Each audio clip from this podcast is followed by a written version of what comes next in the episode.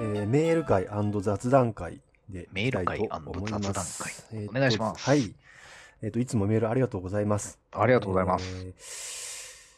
一通目はですね、ガトゥーさんからいただきました。えありがとうございます初お便りです。ペンネームガトゥーと申します。うんリズと青い鳥をきリズ、リズと青い鳥会をきっかけにバックナンバーを順次聞いています。ありがとうございます。楊先輩の持論に対して、ヤンデル先生のその視点があったかとなる、えー展開の掛け合いが好みです。うんお二人に話してもらいテーマ テーマがあります。お思春期の時に影響を受けたもの、え番組人物雑誌など、えまた今の年代になってもその時から継続しているものは何かありますか、えーではではよろしくお願いします。ありがとうござあいりがます。とうございます。キシシャ思春期ね、俺なんかその文化的な連続性がないんだよね。先輩、思春期って言われたらいくつぐらいの年齢を言いますかまあ高校生じゃあ高校生にしましょう。うん高校生からは文化的な連続性ないですかないね。ないか。僕も実は途切れてるんですけど、高校生の時に読んでて今パッと思い出したのは、うん。三国志かな。あ、 三国志ね。そっか。ちゃんと一致三国志ハマってたんだもんね。ちゃんとちゃ通んと読んでま過ししたたんだもんね。えー、俺あの三国志例えってあるじゃんありますね。基礎教養としてみんな知ってるっていう前提のもとのさ、うん。うん。なんか、高孫さんみたいなこと言うじゃん、みん な。で も、三国志例えはあれはみんな雑ですよ。雑なんだ。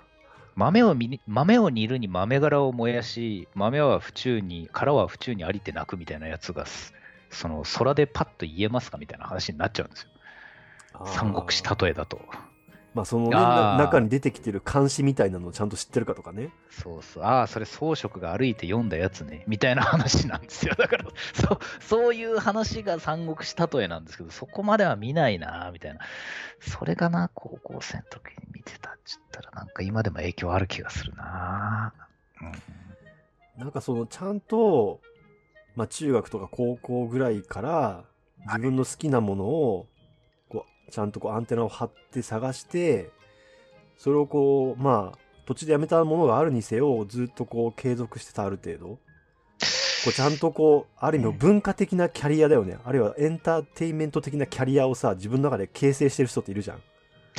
いますよねう。んいます。世の中にはいます。います。ないんだよなで僕は途切れてるな。あ、あの、司馬遼太郎一番読んでたのは僕高校生の時ですね。ああ、俺大学生の時だわ。大学ですかう。んで、僕、司馬遼太郎全部読んで、うん。だから幕末の話とかもその時が一番詳しくなって、全く同じだね。そうですか。うん。で、なんかそっから、幕末系の大河ドラマか、うん。大井龍馬みたいな漫画かっていうふうに、こう、なんかスッ、スッてずれてって、そっからずれてずれて、今もうそこから遠いとこにいるんですよ、僕は。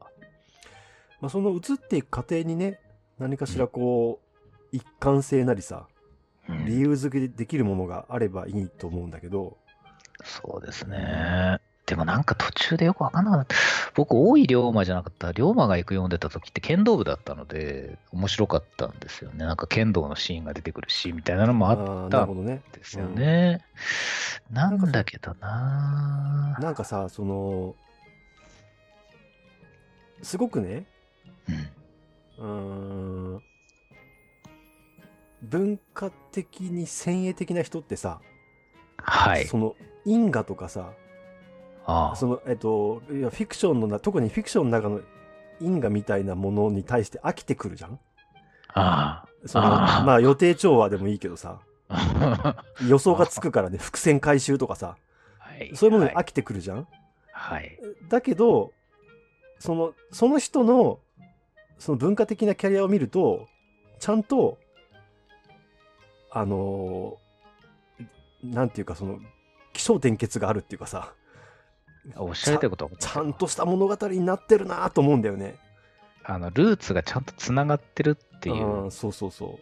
あまあそれってあ結構そのその中学高校生ぐらいの時のまあ環境的な要因もあるとは思うんだよね周りに詳しい人がいたとか親がなんかたたくさん本持ってるとかさなんかなそう何かに何かその文化的なことに興味が持ってたとかさ、まあ、そういうきっかけみたいなのに、まあ、ある意味恵まれてるっていうケースもあると思うんだけどあ。ちゃんとそこからこうね継続してやってるっていうのはまあ、感覚的にしろ、ある意味こう論理立ってるんだろうなと思うんだよね。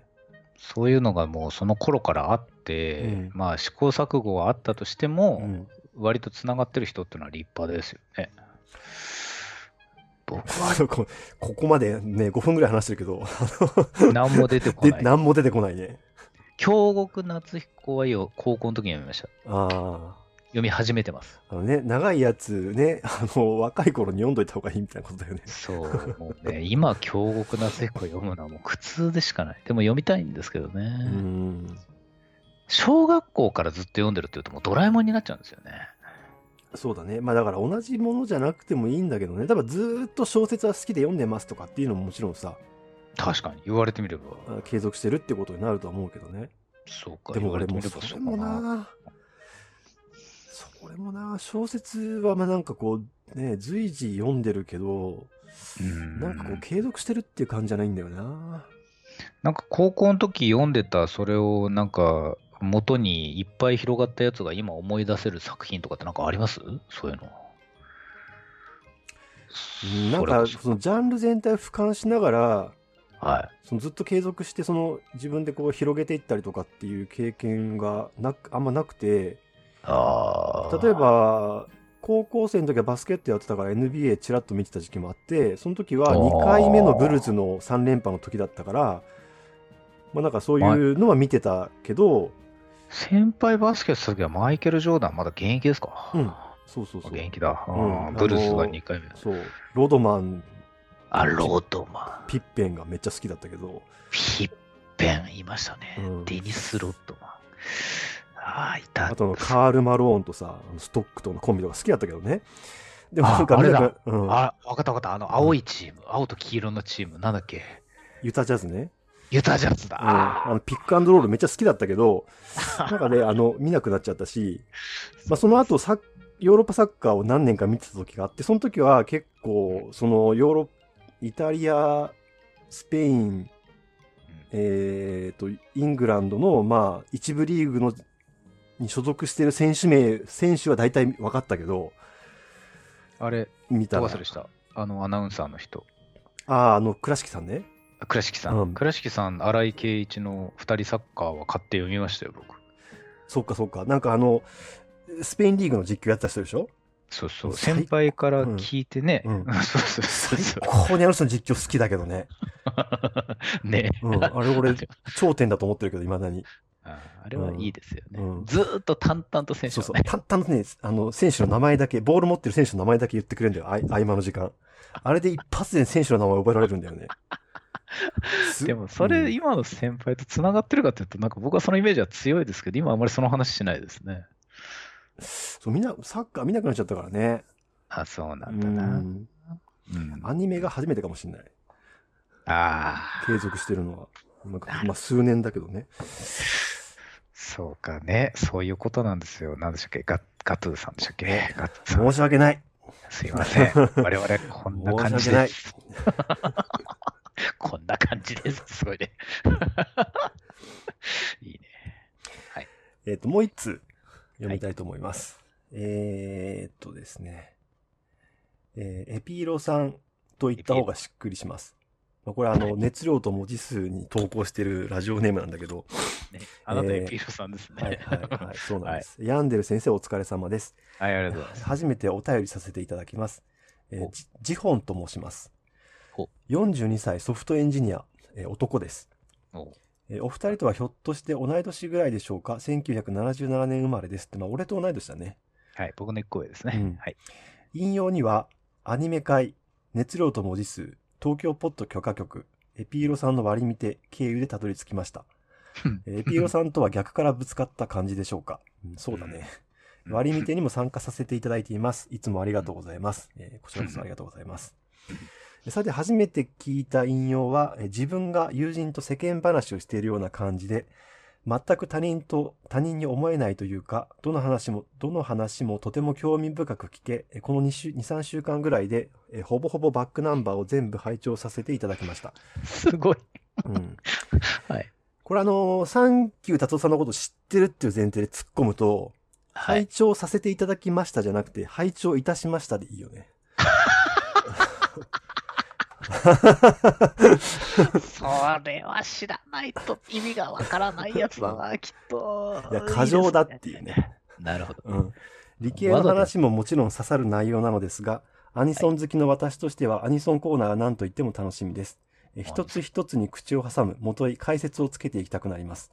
おー、えいやいいね。 アニソンコーナーだけでも出演したい気分ですと。かっこ冗談ですって書いてあるけど。いや実ね、際に出てほしい。もうちょっと詳しい状態で俺も解説したいなと思うよ。自分自身で。まうあんね。いや、でもまあんそうですよ。それはそうでしょう。えさて、本題というか、一番お伝えお伝えしたかったことは、えー私の愛聴している以下の番組をお二人はご存知だろうかということです。えーうん TBS ラジオでやっている文化系トークラジオライフです。ーほう。えー名前の通り文化的トピックをざっくばらんに語らう番組なのですが、たまには理系の話もしてほしいなというか、理系のパーソナリティがいてほしいと思うことが多々あります。ほえーライフのゲストで、えーお二人が参加してくれたら面白い話が聞けそうだなと引用を聞いていて思ったのです。う。ライフライフ。うんライフにもよく投稿して番組内でも読まれているので、えープロデューサーの黒幕にお二人を紹介したいなと思う今日この頃です。そこまで繋がってる。バックナンバーもラジオクラウドというアプリで全部聞けますので、えーぜひご一聴していただきたいなと思いました。えー、かっこ1回が3時間ぐらいあって長いのですが、えーそれではこれからも毎週の配信楽しみにしています。長文失礼いたしました。ライフって番組は知ってます。が、ちゃんと聞いたことはないです。な面白そうだなっていう、ちょっときゅ興味は惹かれつつ、確かにこれ長いんだよ。長くてちょっと敬遠してたっていうか、その、なんていうの。聞くきっかけを失ってた感じはあるけど。今、あの、ちょうどホームページを目の前で出したんですけど、うん。文化系トークラジオライフ。うんサブタイトルが、社会辞表サブカルチャー。うん。 TBS ラジオ、AM と FM 両方でやってますと。うん深夜25時から28時。はまあ、だ上、上品な朝生みたいな感じなのかな。ぁ。いやーだってこれ、一番直近のこの録音に書いてある音声配信、ポスト熱狂の組織論、パート8、カッコ外伝2、カッコ閉じすごいよね。 これ見るだけでま笑えちゃあううんしまあ、朝生っていうのは冗談にしてもさ、なんていうかその、うんあまあ、時間的な制限があまりない中で、あー。こう、早見言語化健三さにん、ああ、そっかそっか、そのあたりの差が出てるんだ。なるほどね。あのー、まあ、言語化の得意な人が、まあ、いろんな社会的なテーマ、文化的なテーマについて話し合うっていうことだよね。ははあ、津田大介さんがたまに出るのかなああ、なるほど。なんかあの TBS ラジオに はセッションっていう、まあそのはいはい報道系の番組があって、はい。それはそのまあ社会問題、政治問題、経済問題とかね、そういうのをかなり後派に扱ってる、まあ荻上チキさんがやってる。そそれれがその TBS ラジオの。顔の一つだけど、はいはいはい。まあそれよりもこう、まあ、もっと文化寄りというか、あってーことなんだろうね。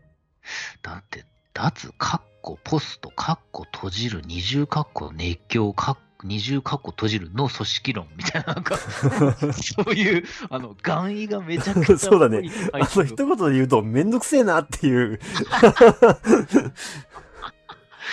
めんどくせえな、かっこいい意味でみたいな感じだよね。そうですねう。んめんどくせえな、かっこいい意味ですうん。めんどくせえなってのはキーワードなんだよな。ああ、これは熱量高いわ。なるほど。まあ、文化系トークラジオ、そうね。いや、こういうのにっていうことで言うと、そうね。なんか、風穴開けたい気分は全くないんですけど、我々がやってる、その、引用に対してこれサブタイトルつけるとしたらどうなるんですかね。ああ。もう一回言いますと、ライフは上にうん文化系トークラジオって書いてあってう、ん。に社会辞表サブカルチャーなんですよ。引用の上と下に何か書くとしたら何になるんですかね。なんだろうね。うーん。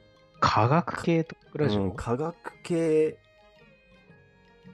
日常トークみたいなことかな。科学系日常トーク引用で、下に社会辞表サブカルチャーの代わりに、なんだろう。サブカルチャーはサブカルチャーなのかなアニメ、アニメという言葉を入れた方がいい気がするな社会辞表ではない な社会辞表ではないね。むしろ、なんていうか、その、時事っぽいものは、かなり排除してるというかさ、時事のトーク一回もないんじゃないですかうん、だから最近、せいぜい最近出版された本の話ぐらいだよね。確かに。うん。そうですね。でも最近出版された本つって哲学の話したりしちゃうから、最近もクソもねえよっていう。確かにね。あいやーでもなんかこういうのはどうですかって言ってくださるの面白いですね。なんかゴリゴリのリスナーがいらっしゃると。そうだね。うん。まあ、かなり共通言語が違う感じはするから、あなんか、仮にその、混じって話したとして、ーあその、お互いがその、設置点を見つけるまでが大変っていう感じはするけどね。ーそうですうね。んまあただ、そのね、ここでその、話してる人は、そのまあ優秀っていうかさ、はい。こう、まあ幅広いことに関していろいろこう、興味を持ってるだろうから、はいそういう意は味いではこう向こうがこう受けてくれるっていうことしかないんだろうなって気がするけどね。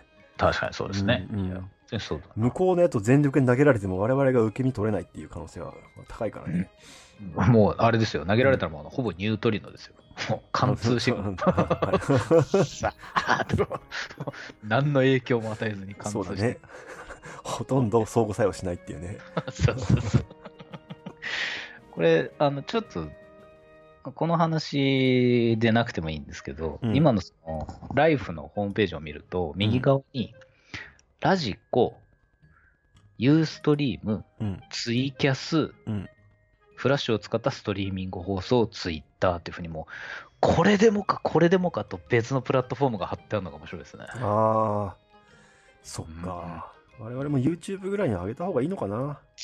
いや、どうなんだろうな。てか、これはとにかくあれですって、あのスタジオの収録風景を動画にして出したり、だからもう手を変え、品を変え、この手段にいろんなことをやってくれってことなんでしょううね。ん。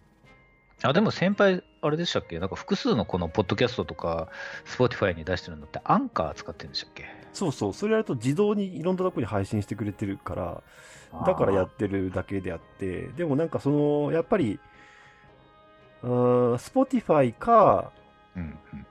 まあ、その iTunes 経由というか、その、はい。まあ、いわゆるポッドキャストで聞いはていくれてる人が多いみたいだけどね。他のところはそのプラットフォーム自体の、やっあぱー利用者数がそんなに多くないのかもしれない。まあ、そうですよね。うん。ただあのラ、ラジオなんとかとかだと、なんだっけな、えっ、と、ポッドキャストが入ってない端末であってもすぐ聞けるんで便利ですけどね。なんか、そうだね。ポッ Spotify とか。で、ああと、この間ですね、あの、元地下アイドルで、最近なんか編、ライター仕事とかでなんか活躍してる姫野玉さんって人がいるんですけど、うん。うん。あの人、なんか、ラジオトークで時々喋ってるんですけど、うん。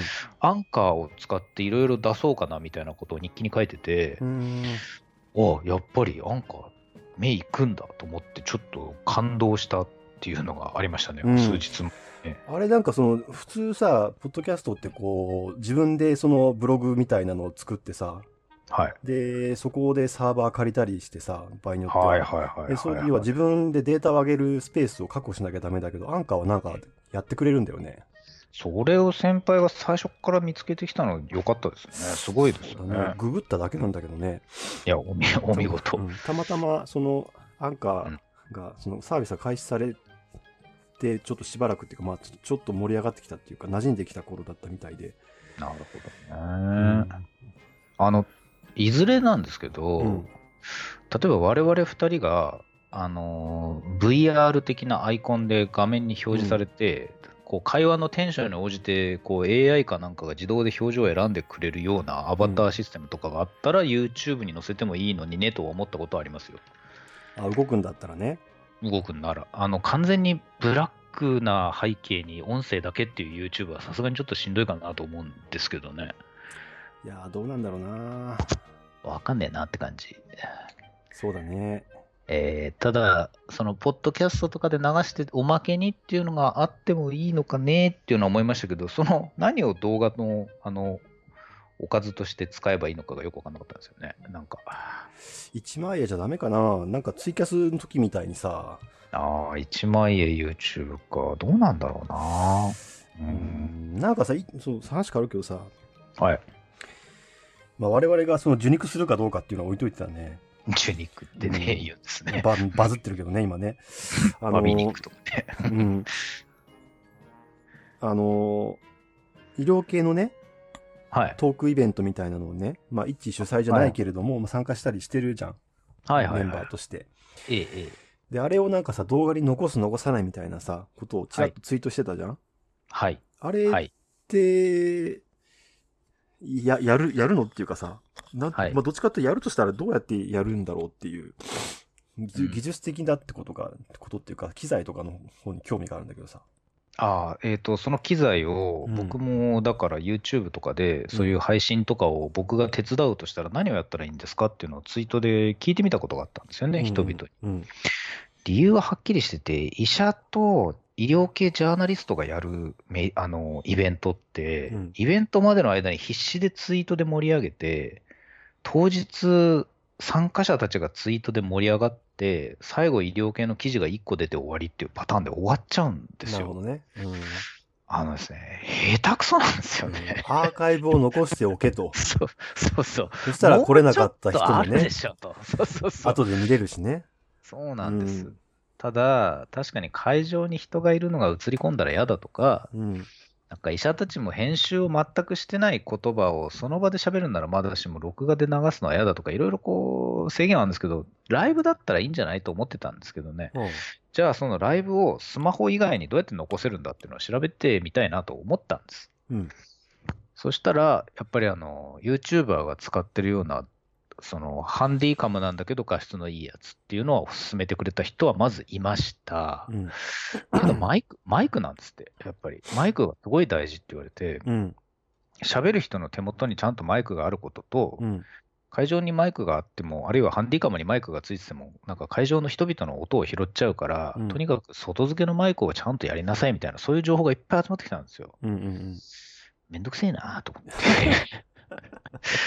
だってそんなね、その日にパッと見に行って、そこでちょっとポチッと置いたら、なんか僕が代わりに動画にできたよくらいのものをイメージしてたんですけど、そんな会場の音声と相談して、なんか会場の音響とつなげばすぐじゃないですかとかって、それいちいち会場に断らなきゃいけないじゃねえかみたいな、そういうことやれねえよと思ってたんですよね。うん。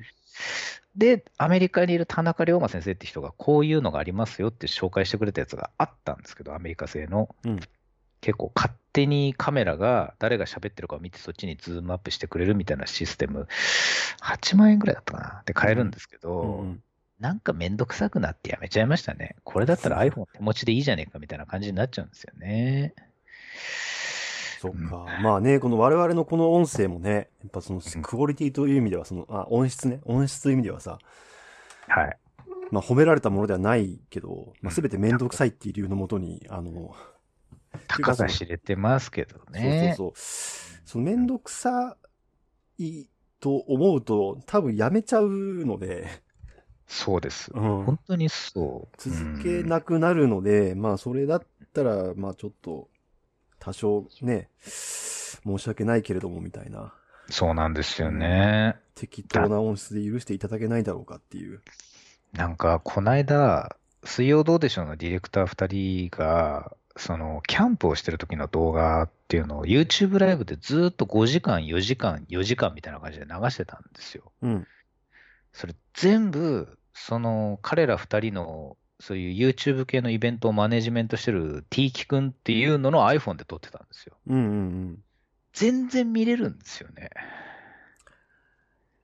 うん。あなるほどね。本当に。うん。うんキャンプですよ。だからもうずーっとパチパチ焚き火の音うるさいし、周りで喋ってる人がいたら一気に聞こえなくなるし、なんなら火を起こすためにバーナー使ったら他の音声全部聞こえなくなるんですけど、うん。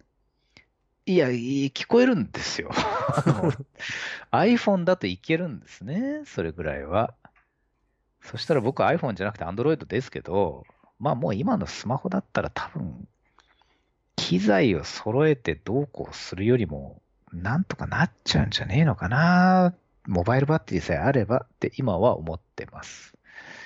正直。まだ真ん中に iPhone 置いとくみたいなことそう。うんそれでいいんじゃないっていう。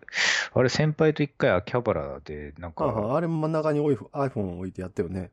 でしたよね。うんうん。あの音声も大して、いつもとそこまですごい変わんないですよね。変わんない。ねえ。うん。だから、人数がね、少なくて距離が近いければ、まず間違いなく大丈夫だよね。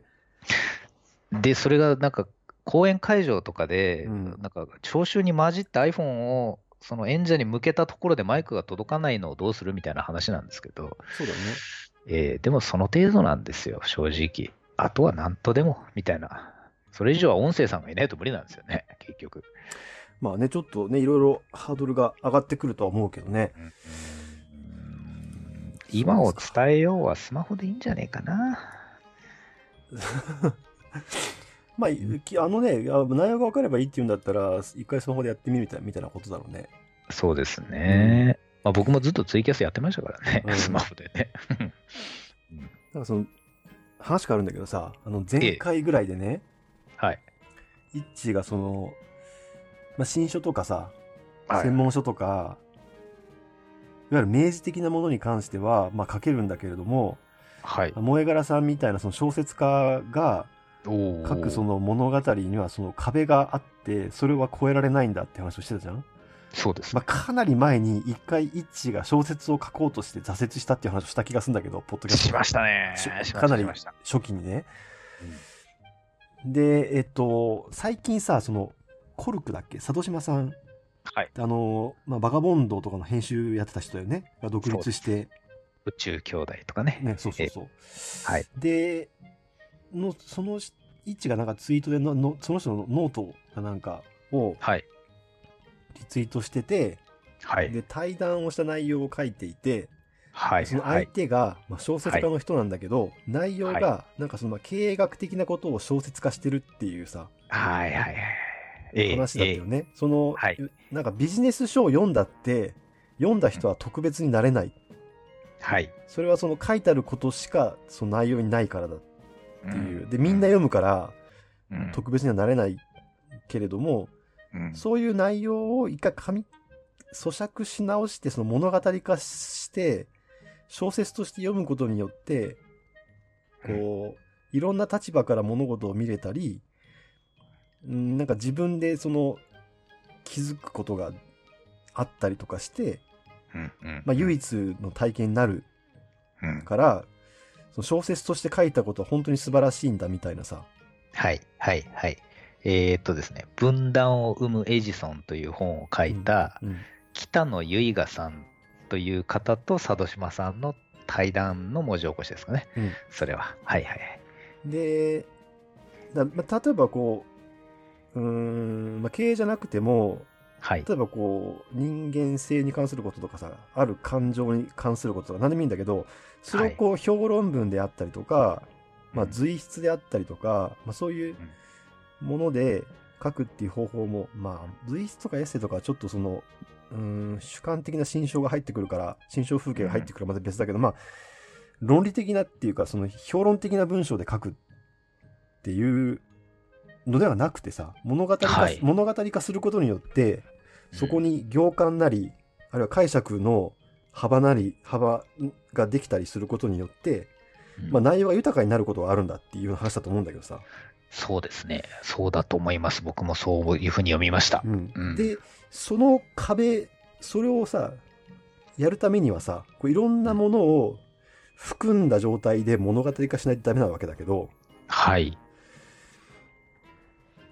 それができないんだと、イッチがなんかまあ繰り返し言ってるよね。うん、言ってます。なんかね、あのー小説を読むことで何かの役に立てようって思って小説を読む人向けだったら僕ギリギリ書けるかもしれないんですよね。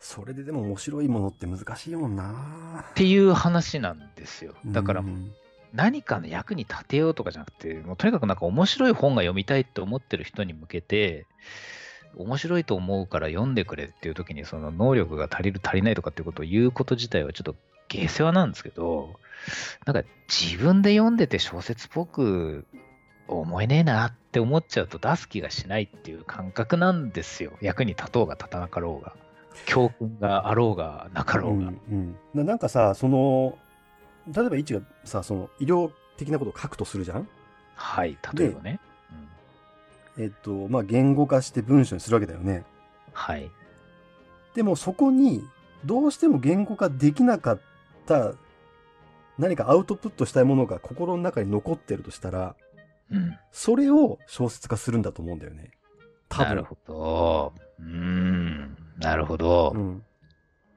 なるほどね。それがそれがあるわかうん、これ、なんとかしてこれを出したいんだけど、その、普通にこう、説明的な文章っていうかさ、普通の文章でこう、明示的に一個ずつ書いていくのでは、どうもこれを表現できないとう思ん。った時に、それを、なんかこう、キャラクターを作って物語、ストーリーを考える過程っていうかさ、はい、はそうい。いうことを通じてなんか書けたらいいなと思って書いて、まあ結果それが表現できるかとか別にしてね。別にしてね。うんはい。あのー最近で言うとですね、うん。又吉直樹のうん。 「人間」って本を読んだんですけど、ほう。えー彼の一番最近の小説なんですかね。うんそんなにすごいいい評判を聞くわけではなくて、っていうか評判自体あまり聞かないんですけど、僕すごい好きだったんですよ、人間っていう本は。うんうんおー、面白いなーと思ってて、それはきっと彼が、う純文学というか小説的なものとして書いてると思うんですけど、うんあのー、一つ一つ論理的に語ってったらこぼれるものをちゃんと書いてるんだろうなーっていうのは読み終わってから感じますよね。小説でしか書けねえな、これは、みたいなことは感じます。まあ、それが一個。うんで、あの、前々回ぐらいに言ったことで思い出したんですけど、あの千葉雅也さんっていうその意味のない無意味っていうのを引用で言いましたけど、うんその人が書いた「デッドライン」っていう小説、なんか芥川賞の候補に選ばれてたんですですけど、うん正月に読んだんですよ、僕。うんうん断片的な風景が交互に出てくるタイプの小説で結構僕好きなんですけどこの人読み終わったらやっぱ哲学が浮かんでくるなって思ったんですよね読み終わった瞬間うんやっぱりこの人って哲学者なんだなって哲学者が小説を書くことで哲学を語ってるように読めるって思ってうん結果としてね。そう結果としてうんうんそれすげえなって思ってまず尊敬したんですよね読み終わった時はうんで、振り返って、じゃあ僕が例えば又吉直樹みたいに小説家として小説を書くとか、あと千葉さんみたいにこうなんか哲学者として小説を書いて結果的に両方をなんか見せるとかって、やってる自分が思い浮かばないですね。なんかね、 思い浮かばねえと思って。はいはいはいもっと言ったら、あの先輩が小説書いてるじゃないですか。はい、書いてますでよ。僕あれ、あれ読んだ時に思ったんですけど、うん俺これ書けねえなって思いながら読んでまし たもんずっとうーんこの情景好きだけど俺これ一個一個出てくるかこれみたいな感じ本当にあーそれ読んでもらったやつはね、あの、まあ、新人賞っていうかね、ははははは賞に送ったんだけ ど、はははは 送ったんだけど、えまあダメだったので、ネットダメにでしちたょっと上げようかなと思っています。ああぜひぜひまあそれはねもう無限にこう賞には送られてるでしょうからなんかであげてください格読むとかで出さないんですか赤く、格読むで多分上げると思ああ格読むで見たいですね、ええいやいいと思いますそれはいやあとはあの我々がずっと話をしてるイスカリユバというのがいますがう。 ね。ゆばゆばしい、うんゆばゆばしい。うんゆばを見てしまうと、もう同じ方向では書けんなっていう気がしますね。やっちゃってるな、全部って思いますし、うん。もし彼がこの先考えつくであろうアイディアを下手に稚拙に先に書いたら彼の目を一個積んでしまうと思うと怖くて書けねえみたいなところはあり ます。あるなぁ。いや、別名義でこっそり出せばいいのか。でもなんか医療以外の小説書きてえな書くんなら。そうなんだね。もう医療はいいです、僕はう。ん。ああ、でもこれフェアじゃないから今言いますとですね、僕うんもしかしたら医療系漫画の原作をやるかもしれないんですよね。ほう。完全に書くわけじゃないですよ。うんうん。あの、相談をして書くみたいな。なるほど。まあ、原案ぐらい。あそうそう。監修と原作の間 ぐらい。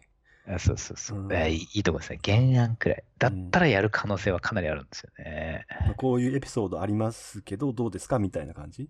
いいえ、こういうエピソードにしましょうよ、みたいな。全員死ぬエエンドにしましょうよ、みたいなことを。 医療系なのに全員死んじゃうのみたいな。そういう話をずっと言ってるみたいなことを僕は、あの、あと1、2年の間にもしかしたらやってるかもしれません。ああ、面白そうだね。ううん。ん文句、文句なら言えるかな。すでにあるものに対して。みんなやりたいでしょ、多分医者であれば。すでにある創作物に対して文句だけ言ってくポジションってやりたい人いっぱいいると思いますよ。もう最高に気楽だからね。気楽でしょう。うんそうですよね。うん。だから僕もね、それをやることになるかもしれないんですうよ。ん。いや、やったら余計に書けなくなるだろうな。もうだから医療系はお腹いっぱいだ。本当に。ええね、本題と関係ないけど、そのなんかコンテンツに文句つけるっていうのがさ、まああるじゃんで、はいまああんまりいいことじゃないってされててさ、まあそう思うんだけど、はい。俺はね、条件が許せばやってもいいと思うんだよ。へえ。それはなんでかっていう、それはね、その条件は面白いことだね。面白いこと。うん。だから、えーっと、その文句がコンテンツになってるんだったらやってもいいと思うよってことなんで、結局。それはですね、先輩、もっと言ってください、それ。僕は大賛成です。その覚悟で、あの、文句言えっていう話だよね、どっちかっていうとね。そう、最近文句言ってる人は文句が軽いんですよ。面白く言えと。そう、面白く言えって俺は思そう、わかるうん文句自。体で、面白うくん言えないとね、もう笑えないし、うんもう本当にね、う。そういうのはゲイになる人もたまにいるじゃん。たまにね、うんいますねう。ん。文句言うと面白くなる人ねそう。そうそう。でもそ、まあ、あの、大泉洋とかもそうだよね。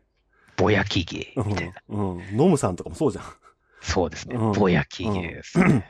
だから、それって、もうほ、かなり一番ハードルが高いことの一つだと思うから、確かに。うん、それ、その高度なことができるんだよねって思うけどね、そういうこと言ってる人見ると。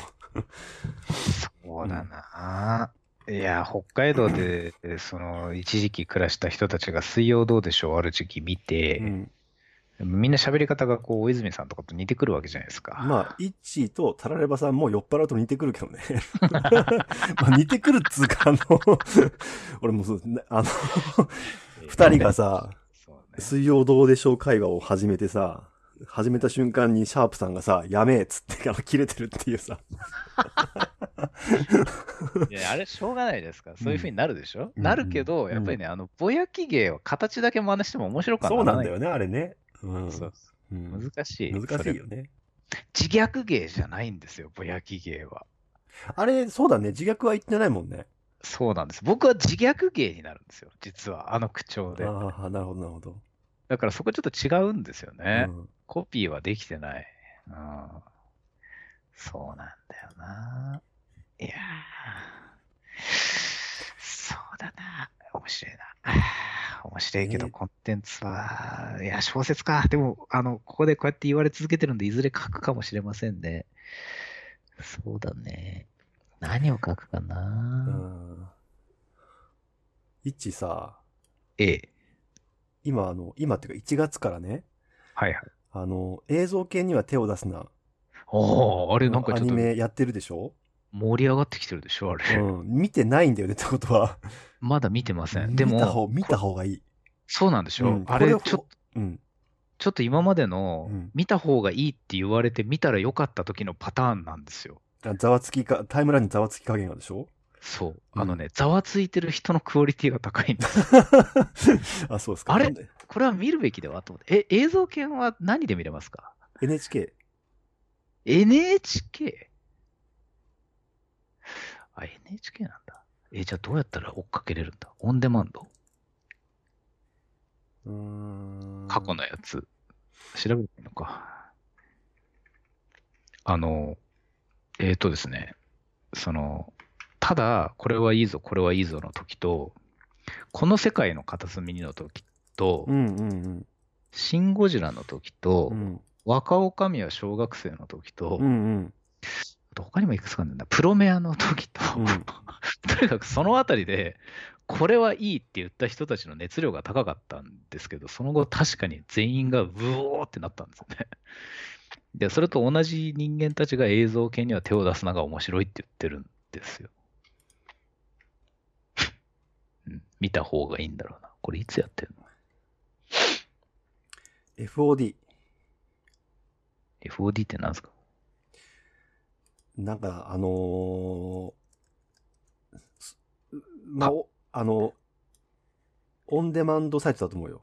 フジテレビオン。うんフジテレビのオンデマンドサイトえ ?NHK なのにうん。なんか俺もこの辺の関係よくわかってないんだけど、そうなんだ。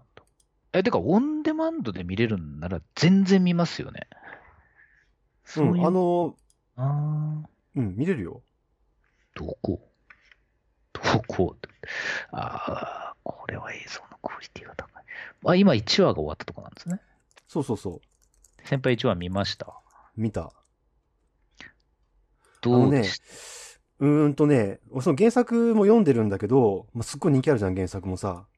でうん、結構原作も熱狂してるじゃん、みんな。たうで、でもね、俺、面白いとは思うけど、んうん。なんか、その、その熱がちょっと理解できてなかったんだよね。ほう。でほうアニメ見た時に、まあ理解した。へえ、うん俺、まあ相変わらずさ、その SF の時も話したけど、その、頭の中で映像化する能力が低いんだ。 で、うん漫画ですらうん、うんと、それが頭の中で思い浮かばないんだよね。そう動いてる様子とかがあんまりね。はははは、うんなるほど。うん、なるほど、なるで、まほあ、ど。FOD 岩だ、佐本当だ。そうで岩佐正明監督が映像化して、その動くようになって、うんあ、なるほど、これはすごい作品だっていうのが分かったんだよね。はあ、いいですね、うんそれは。うーんそれは多分もともと原作が持ってる魅力を、まあ岩佐正明っていう、その、才能が、まあ100%以上引き出してるんだと思うんだけど、そうなんだ。あ、第1話見れる。FOD プレミアムで見る。うん。あの、見よアニメ、まず純粋にアニメーションとしてね、凄まじかったね。あ、そうですか。うん。そうなんだ。その、なんていうかその、ジブリ的なクオリティの高さも、まああるんだ。クオリティ、そういう純粋なアニメーションとしてのクオリティの高さとか、演出の高さとかもあるんだけど、うーん、まあアイデアとかかな、どっちかっていうと、飛び抜けてるのは。えなんー、かいや、今ですね、これちょっと FOD の、もうあとワンクリックで見れるんですけど、うん月額888円のやうんつ、うんうん。その上にあるクレジットのところに、うんカッコ C、カッコ閉じる2020って書いてるのを見て、ちょっと僕はなんか未来を感じ ましたね。よくわかんないけど、まあわか るよ。分かって、分かるでしょ。うん僕ね、このクレジットで、こう、なんかコピーライト2020なんての初めて見たんですよう、ん今。俺ね、あの、実験のさ、チューブにさ、うんあの、日付書くじゃんサンプルの名前の横に。 その時に自分で2020って書い書いて、すごい違和感っていう か、あの、なんつうの、もう手がさ、あこう、19とか18とかっていう10年代書くことにもうフィックスされてるからさ、わかるな。わなんか、20って書くときすごい違和感だったね。